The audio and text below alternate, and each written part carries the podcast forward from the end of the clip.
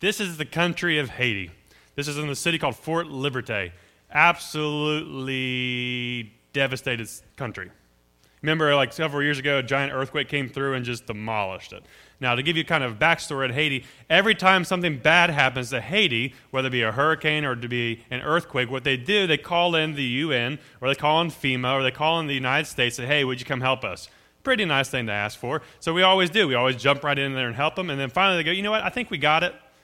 We got, we got, we got it under control. You all can just, you all can go back to your own thing now. And then all of a sudden another massive thing happens. And they're like, hey, hey, hey, can y'all, can y'all come back? Whether it, it went from hurricane to civil war to earthquake to another hurricane, all in about eight years. And every single time they kept saying, hey, come back, come back, come back. Well, there was a group called Friends of Fort Liberté who go down there. They've been going down for about 30 years, and I got to join them. This is our mission team. That's me. This is one of the funniest things that's ever happened to me in my life, okay? Yes, go herd. So, in this moment, we slept in the Fort Lauderdale airport. It's awful. That floor hurt. But we sat right there and you can't see in the picture. I didn't want to put the picture because I, I felt like I was making fun of him, and I kind of am. But it's just it's, it's not. It's just an observation of something that happened that night. That night, this guy walks in, and I don't really don't know how to describe how he was dressed, other than saying like, adults. You remember like Starsky and Hutch? Remember a Huggy Bear? Like, have you seen that movie? Like, I don't want to call him a pimp, but like this the big broad hat and like the big orange blazer. Like he had an orange, full orange suit and an orange hat and a scarf over top. He didn't speak a word of English, and he had a guy like walking him through the airport, like t- translating for him. And then the guy behind him checked in his luggage. Well, his luggage was a little noisy. He was checking in three live chickens as luggage. And I'm going to be honest with you 10 days later, he came back on the same flight. Those chickens were not with him. I don't know what happened. Dave said it. We're all pretty convinced they were used as a sacrifice later that evening. Because when we got there, you hear the drums in the distance. The whites were in town. The voodoo priests were letting all the people in the know the whites were here. This is such a fun trip. But the best part, before I get to that part, right after this, the lady who is checking in, like she takes our luggage, she puts it over here, she comes back, takes our ticket, she walks out to the plane. But before she gave us our ticket, she says, All right, I have your tickets over here. If you want to get your tickets, step to the right. If you have any bombs, explosive, or any kind of firearm, please step to the left. Which I'm like, no, who's going to step to the left? who's going to do that? What kind of moron's going to do it? No one stepped to the left, but we get on the plane. We go to Haiti. Go to the next picture. We were going down there for a different, we were going down there for a three different things. First one was a medical trip, and I found myself later in the week. This is a long story. We'll go into it another time. I was actually in the clinic myself because of problems down there, but it's not funny. we had this clinic that they started several years ago, and the people would come in. They'd get different kinds of uh, testing, whether it be through diabetes or through HIV, different blood work. Um, bringing little infants. This is like the only chance once a year where someone could get medical care was when, that, they, when, it, when we came down here. The second picture, these three boys, they had a child sponsorship program. You've heard of stuff like World Vision. You've heard of Compassion International, where you can like sponsor ch- children. Katie and I sponsor two children um, overseas, and they have their own program. Well, once a year, they get all the kids in town together, hundreds of them. I mean, they're everywhere, and they come through and they dress as nice as they can. This is picture day. They come in and do pictures. They take pictures of them, they update their profiles, they update their height, they update, update their, well, their weight, their, their family status. Is your mom and dad still alive? Are you in school? How are you doing in school? Because they want to send back reports to those who are sponsoring them. And just, just bizarre to me, the kid on the right, I don't remember his name, I saw three years worth of pictures. He's wearing the exact same thing in every single picture. Like that was his picture day outfit. Next picture. The other job was, was not fun uh, we were building an orphanage, and we got there in time to build the second floor. We were pouring concrete, all that rebar sticking up. We had to bend it, uh, cut it, and put concrete on the second floor. This is why I ended up in the clinic. I got severely dehydrated. Absolutely terrible. It's awful. Do I have another picture? Oh. Keep it on this one for a while. I'll come back to this. One the first night we get down there, we're having this meeting with the pastor and with uh, the pastor's wife, and they're all wanting to know, like, hey, why are you guys here? Like, we know why, why we partner with you all on the mission team, but we want to know why are you guys specifically here? It'd be like me saying, Hudson, why are you here tonight? Like, you'd give me a response, probably because you wanted to have meatballs and you, you did, right? Or is it because you wanted to hang out with me? Oh, shucks. Um, but we're going around the room, and people are giving like the typical answer, like, you know, uh, I just felt like God wanted me to be here, right? Or we had someone say, well, I felt like I've, I've been given so much in my life, it feels like it's an opportunity to give back. Or I've never been overseas before, and I've been hearing about what Friends of Fort Liberté is doing. I wanted to join in. And then something happened. This actually started off my night on a, my trip on a terrible note. A man named Bob, God loved Bob, he said, I, quote, I just wanted to make sure my money wasn't going down the drain. I was livid. Everyone in the room was livid. But what do you say? You just sit there and stare at them. You know, I'm the one who gets, seven years ago, listen, I've developed a big filter in seven years, but my facial expressions would just shoot daggers at you. Like, I'm just like, I'm like, you're dead to me, right? I'm sitting across the room like, Bob, you and I are going to go at this. You might be 75 years old, I might be 21, but I can take you and I'll take you quick. That's what's going through my head. Are you seriously saying, I'm only here because I want to see if my money's going down the drain? I want to know if my investment is worth it. I was dumbfounded by this. The rest of the week, Bob and I didn't get along, believe it or not. Bob, I don't really know what he was doing most of the time. He was kind of just around. I was on the construction site or helping with the child sponsorship stuff. Um, Bob was in his room playing Bejeweled on his iPad most of the time. And I'm just like, are, are you seriously wondering if this is worth it? Are you seriously wondering, is your money just going down the drain? And I will say, and Katie reminded me to say this, and as bitter as I was, and sounds like I still am, I'm not, but he ended up having a, a life changing moment down there. His life was changed in 10 days, his eyes were opened up. But that idea, is it worth it, has stuck with me for seven years. Because in my mind, I look at that picture her name is Mikaline. And I asked myself, was it worth it? Yes. That little girl has a sponsor. This was Sunday morning during church. She just like was stuck to me like glue. She came over and sat down next to me. I don't speak a lick of Creole or French. I speak a little bit of Spanish. That doesn't help you when they speak French. And she came over and sat right down next to me for a two and a half hour church service. Just saying, Brett was not that long winded today two and a half hours. And I got to bond with her. She was an awesome little kid. And I'm sitting there going, Are you seriously going to ask, is it worth it?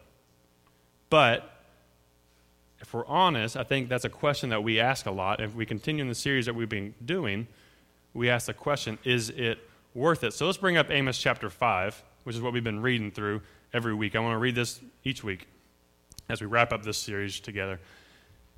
21. I can't stand your religious meetings. I, am fed up with your conferences and conventions. I want nothing to do with your religion projects. Keep going. Is it that on there? Oh, your pretentious slogans and your goals. I'm sick of your fundraising schemes, your public relations, and your image making. I've had all I can take of your noisy ego music. When was the last time you sang to me? Do you know what I want? I want justice. I want oceans of it. I want fairness, rivers of it. That's what I want. That's all I want. See, we, the last few weeks, if you've not been here, we've been talking about what injustice in the world looks like and how do we as Christians respond to injustice. How do we look at it in the world? How do we examine what it is? How do we identify what injustice is and what's, what do we do? Well, the first question we asked after I laid off a bunch of statistics for you guys, the first question I asked was, Do you even care? Because I remember Four weeks ago, I said the biggest injustice in the world, even though we have all these issues going on, the biggest one is that we seem not to care. We kind of looks like we don't care. We don't care. We don't do anything about it, so apparently we don't care. The second question we asked is Are you hiding behind the veil of your religion? Remember in Amos chapter 5, these people were very religious. They were pursuing their righteousness, they were pursuing holiness, but yet they were ignoring the oppressed. And they may actually were actually oppressing the oppressed. So it doesn't matter how religious you think you are, if you're just hiding behind that while ignoring it, are you actually as faithful as you think? Third question Do you see people the way Jesus does? Do you see him like Jesus does? Do you see them as a son or daughter of God? The fourth question Do you love them the way Jesus does? Well, this week I want to ask the question that I started off with Is it worth it? Is it worth it? Is the fight worth it? Is the money that we send worth it? Is the debate worth it? Is the offerings that we collect worth it? Is the $519 that we collected two weeks ago, is it worth it? Are overseas mission trips worth it? Was my trip to Haiti, South Africa, Hungary, different places I've been able to go, was it worth it? Are the community outreach projects that we do, are the Love Does lunches that we do, are they worth it? See, I believe in many in the churches today will ask this question, but let's examine this where we deemed, where, let's examine where we deemed injustice. I'm going to actually come back to the statistics we first started off with a few weeks ago. I want you to ask this question in your mind Is it worth it? Is it worth the fight to prevent 1,000 children who will die in the next hour of hunger? Is it worth the fight that there's 736 million people living on under $1.90 a day right now? Is it worth it that 2 billion people are drinking water that's contaminated with fecal matter? It's poop for you, I don't know what that is. Is it worth it? Is it worth the fight or the investment that 2, 2.3 billion people have no basic sanitation, no toilets? Is it worth the fight there's 750 million people considered illiterate right now? Is it worth fighting for the 132 children under the age of five who will die in the next hour from preventable diseases? Is it worth the fight for every man and woman who have been subjected to domestic violence or sexual abuse or rape, stalking, or physical violence? Is it worth fighting for the 1,800 people, 1,800 people who will attempt suicide in the next hour? Is it worth fighting for the 90 people who will be successful in that? Is it worth it? Fighting for racial equality in this world, not just blacks and whites, but all across this globe. Is it worth fighting for the 80 babies that will be aborted in the next hour? Is it worth fighting for the 40 million people who are currently enslaved right now? Is it worth fighting for the 1% who will ever get rescued? Is it worth it? that 3.14 billion people have never been reached with the gospel. Is it worth it? You might quickly say, it's totally worth it, right? It's worth the fight. It's worth the debate. It's worth the argument. It's worth the effort. It's worth the time. But if we really view these things as being worth it, should our lives reflect that? Should our lives reflect that these things are worth the fight? Because if we care, then we refuse to hide behind our religion. If we refuse to hide behind our religion, we will then begin to see people the way Jesus does. If we begin to see people the way Jesus does, they will then love them like Jesus does. And if we then love them like Jesus does, we will now view it as worth it. We will view it as worth it. But so often we don't. And here's why one of the main reasons why is that as I read statistics, those are just stats, right? Just stats, just numbers. Don't mean anything until you put something with it. We need to see people, the, we need to see these people as people, not statistics. So, with that, let me share a couple stories with you. Story about a girl named Marge who found herself being asked to come into a room, take pictures of herself. And shortly after taking pictures of herself, she was now in control of the man who asked for the pictures, and she was now being trafficked around the internet for someone's pleasure. For years, she was being abused physically, sexually, mentally, emotionally as a victim. But she was rescued. Marge was rescued. Now she lives fighting for women just like herself. She now doesn't, she no longer lives as a victim, she lives as a victor. Was Marge worth it? Or girl named Thyama and her husband, Devendran. Probably not saying those right. but who took out a loan, listen, who took out a loan for $15. $15. Took out, that's what you go spend at Outback. $15 to pay for their five month old, five month old who has severe health issues. $15 would have covered it. They took out a small loan for $15, and next thing you know, they were in slave labor for years, cutting wood all day long. Meanwhile, taking care of their five month old child. But they've also been rescued. Squads came through, raided the place, arrested the master. Were Thyama and Evendren worth it? Or a boy named Kofi, who at eight years old was approached by a gentleman and says, I promise a great education for you. Everything in this world that you live in kind of is pretty poor. There's no future here. I promise you a future. I promise you an education. So why don't you come with me and I'll give you this education. I'll give you this hope. I'll give you prosperity. And you'll have blessings. Now, let's be honest, for the most part, it's easy to see why someone would jump at that, right? They jumped right on it. Next day, he wakes himself up and he's now on a fishing boat as a slave. That's not what he was promised.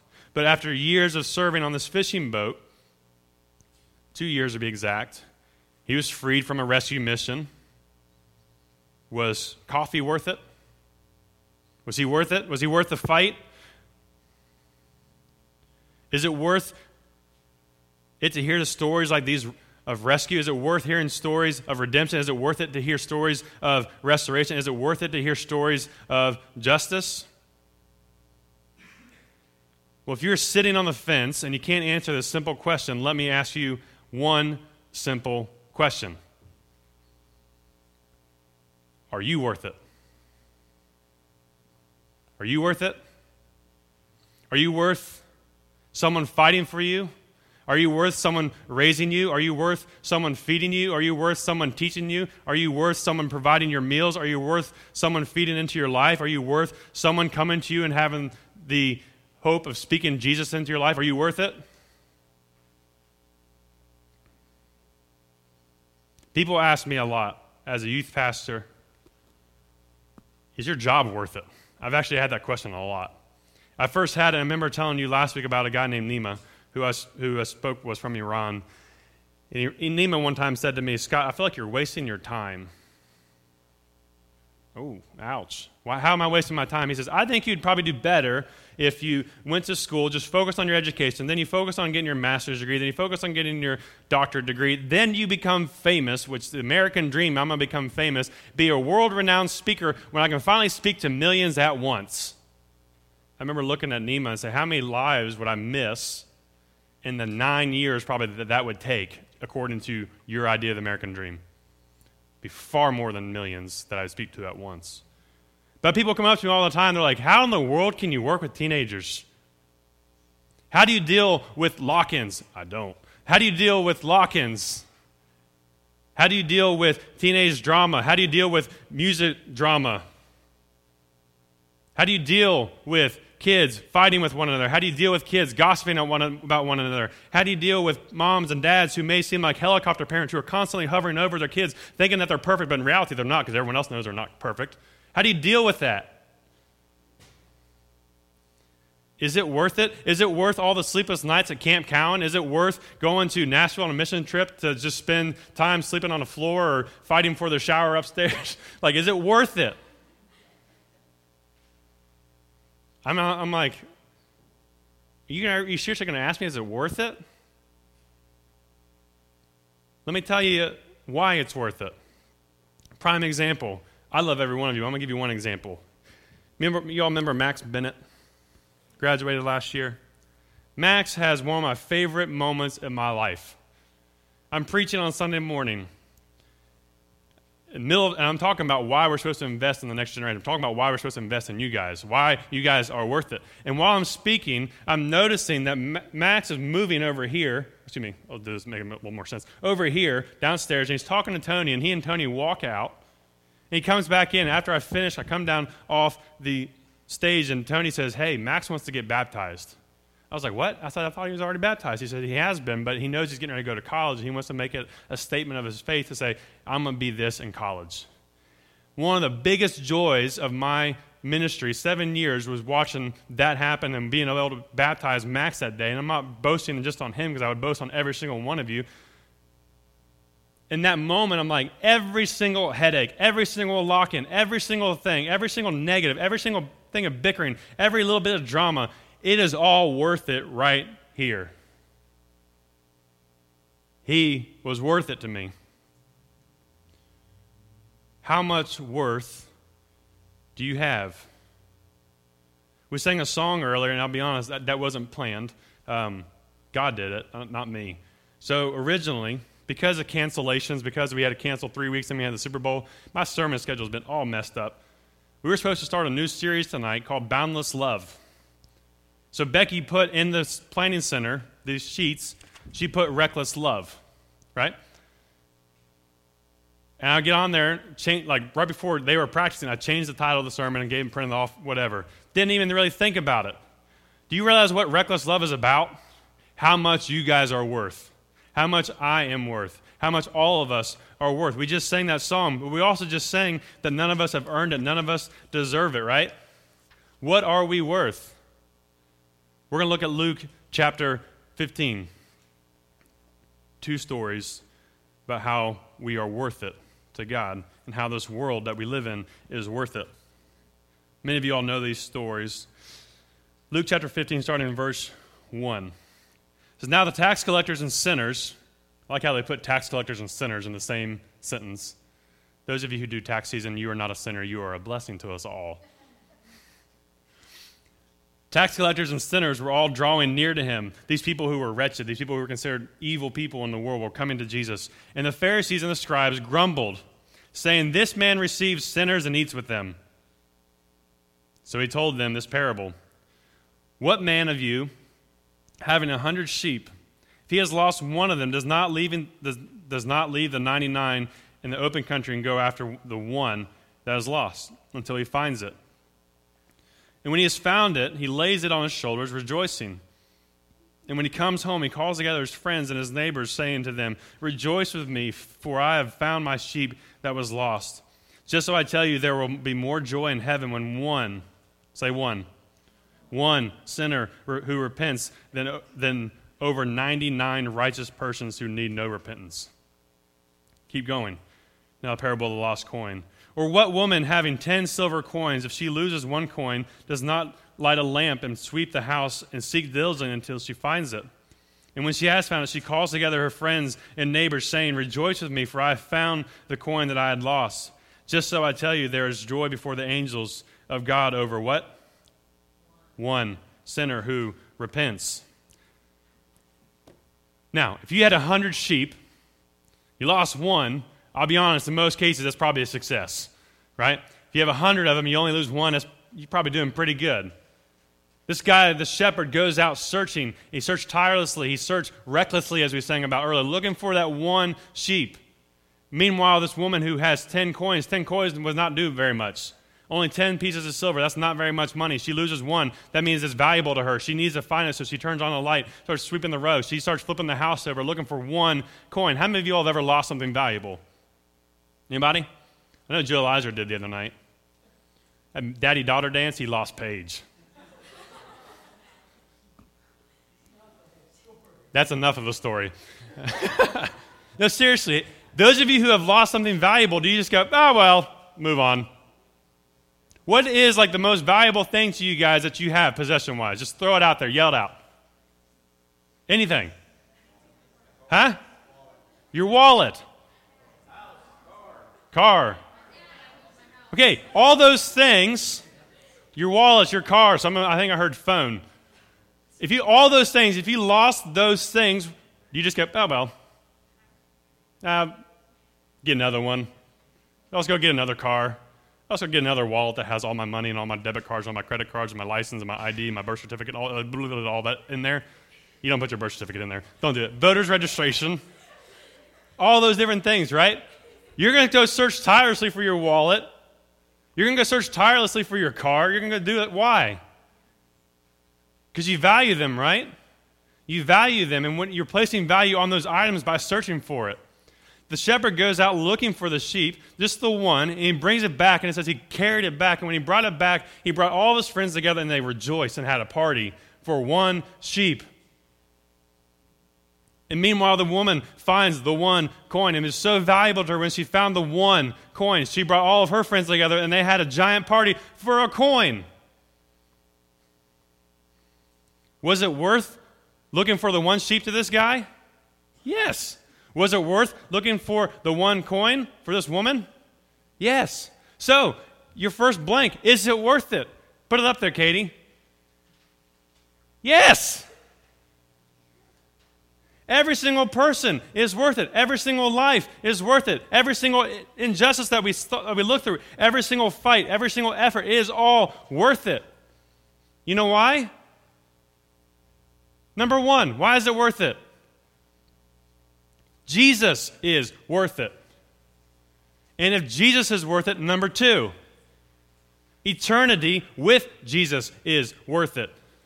And if eternity with Jesus is worth it, guess what? You want to know how much you guys are worth? Let's put it out there. Number three, you and I are worth Jesus to God. You might just think, I don't have worth. I don't have value. My, my friends don't like me. My mom and dad are having problems and they don't like me either. I don't know how much I am worth. God looks upon you and says, You know what? I'll tell you how much you're worth.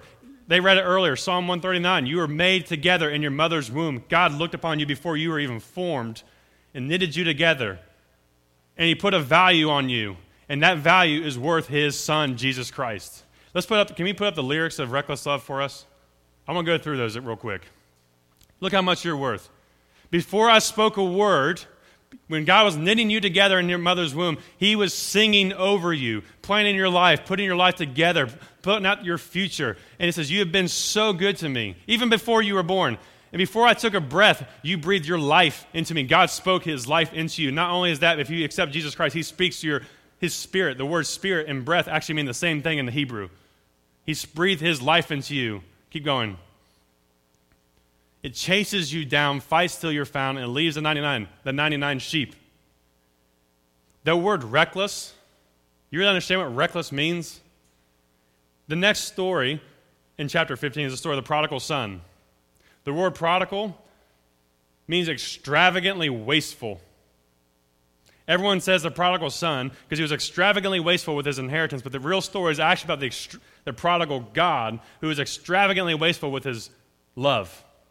That God looks upon every single one of you and He's reckless with your love, even when you don't earn it, even when you don't deserve it. Look at that. He still gave Himself away. He's pouring all of His love out on you. And guess what? He's going to keep doing it even if you don't return it. No matter where you are in your life, no matter how far out in what distant country you are, like the prodigal son, He still views you as worth, worthy of it. Even though you don't earn it, even though you don't deserve it, He still gives yourself away. Keep going. The never ending, reckless love of God. Go on the next verse. When I was your foe, what is foe? Your enemy. When I was your enemy, still your love fought, not against me, for me. You've been so good to me. When I felt no worth, when I felt no worth, you paid it all. Does that say all? All for me. You have been so kind to me. every single person is worth it because he knits every single person together in their mother's womb and he looks upon every single one of you and says, You want to know how much you're worth? You're worth my son to me. I'm going to give him for you.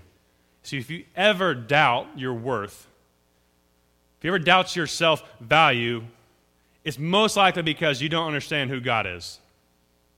Because this world will tell you what you're worth. This world will tell you how much you're valued. The world even told Jesus how much he was valued, Zach gonna speak about this in a few weeks. The world said Jesus was only valued at 30 pieces of silver. That's all he was worth to the world. And the world tells us all the time what we're worth. Tells us how much we mean to this world. But says, because Jesus is worth it, because eternity with him is worth it, and because you and I are worth Jesus to him. He's going to go down every single road, every single path, no matter how far away you guys go in your life. Jesus will always be one step right behind you, pursuing you until you either agree to let him into your life or until you agree to acknowledge that he's been there the entire time. Right? I want to read a story to you. This entire this will summarize the entire thing we've been doing these last couple of weeks, and we'll finish with this. This idea is is it worth it? Is the fight worth it? Is our missions worth it? Is everything that we do, is the $519 that we sent, is that all worth it? This is one of my favorite stories. If you ever have a chance to read this book called Crazy Love, I highly recommend this book. It's a great, easy read for all you all who can probably read better than I can. Listen to this. This woman's name is Rachel Saint. I love this woman. She's awesome. Says Rachel was born in 1914 in Pennsylvania, the only daughter among eight children. God bless that family. Her father was, stain, was stained glass artist, and their family often had very little food growing up. When Rachel was 18, a kind, wealthy, elderly woman took Rachel on a trip to Europe and offered her to make her make Rachel her heiress if she would be her companion for the rest of her life. While Rachel contemplated it, she knew she couldn't accept the offer of a comfortable life spent sipping tea and conversing. After 12 years of working at a halfway house for alcoholics, Rachel enrolled in lingu- linguist, I can't even say that, linguistics, there we go, school, and became a missionary at Wycliffe Bible Translators in South America. She spent, work, she spent several years working with the local Indian tribes of Peru, but ultimately she knew she was called to work with the Waorani Indians of Ecuador, who were notorious for spearing to death. Spearing to death any outsiders immediately upon contact. Eventually, Rachel was introduced to a woman named Dayuma who agreed to teach Rachel the language of her people. For years, Rachel studied the language and witnessed to Dayuma about Jesus Christ as she waited patiently for the opportunity to go visit the Waorani people without being killed. Rachel's own brother, Nate, a pilot for Mission Aviation Fellowship, had been killed by the people when they attacked him and four other missionaries. They killed five people when they went to share the gospel with them. This only sharpened, listen to that, this only sharpened Rachel's desire to tell these people about the love of Christ. Why? Because it was what? Worth it. After many years, Rachel finally went to meet and live with the Waorani people. She lived with them for 20 years. Over time, their culture of revenge and murder was transformed by hearing what they called God's carvings, uh, also known as the words of the Bible. These people became her family. They gave Rachel the Waorani name Nimu, which means star. Rachel eventually translated the New Testament into their language, and today, listen to this, she is now buried with her people in Ecuador. At her funeral, Oh, a Waorani friend said, She called us brothers. She told us how to believe. Now she's in heaven. God is building a house for all of us, and that's where we'll all see Nimu again. Was it worth it? Was it worth risking her life? Was it worth losing her brother? She also lost her husband. Was it worth all that loss? Yes. You know why? Because it all started with one. Started with Dayuma, then it started and it started to trickle, and then it started to expand. And next thing you know, the entire village were all believers in Jesus Christ. And as I said, they were all at her, her, her funeral, lifting up songs of praise, knowing that they would see her again. And I think she would stay before God if God says, "Hey, was it worth it?" She'd probably go, "Heck yeah, it's worth every bit." You know, want to know why? Luke 15, if one soul rejoices, or if one soul repents, all of what? Heaven rejoices. So, all those stories that we talk about in justice, if we could even just impact one, it is all what? Worth it. You guys are worth it. This world is worth it. And eternity with Jesus is worth it.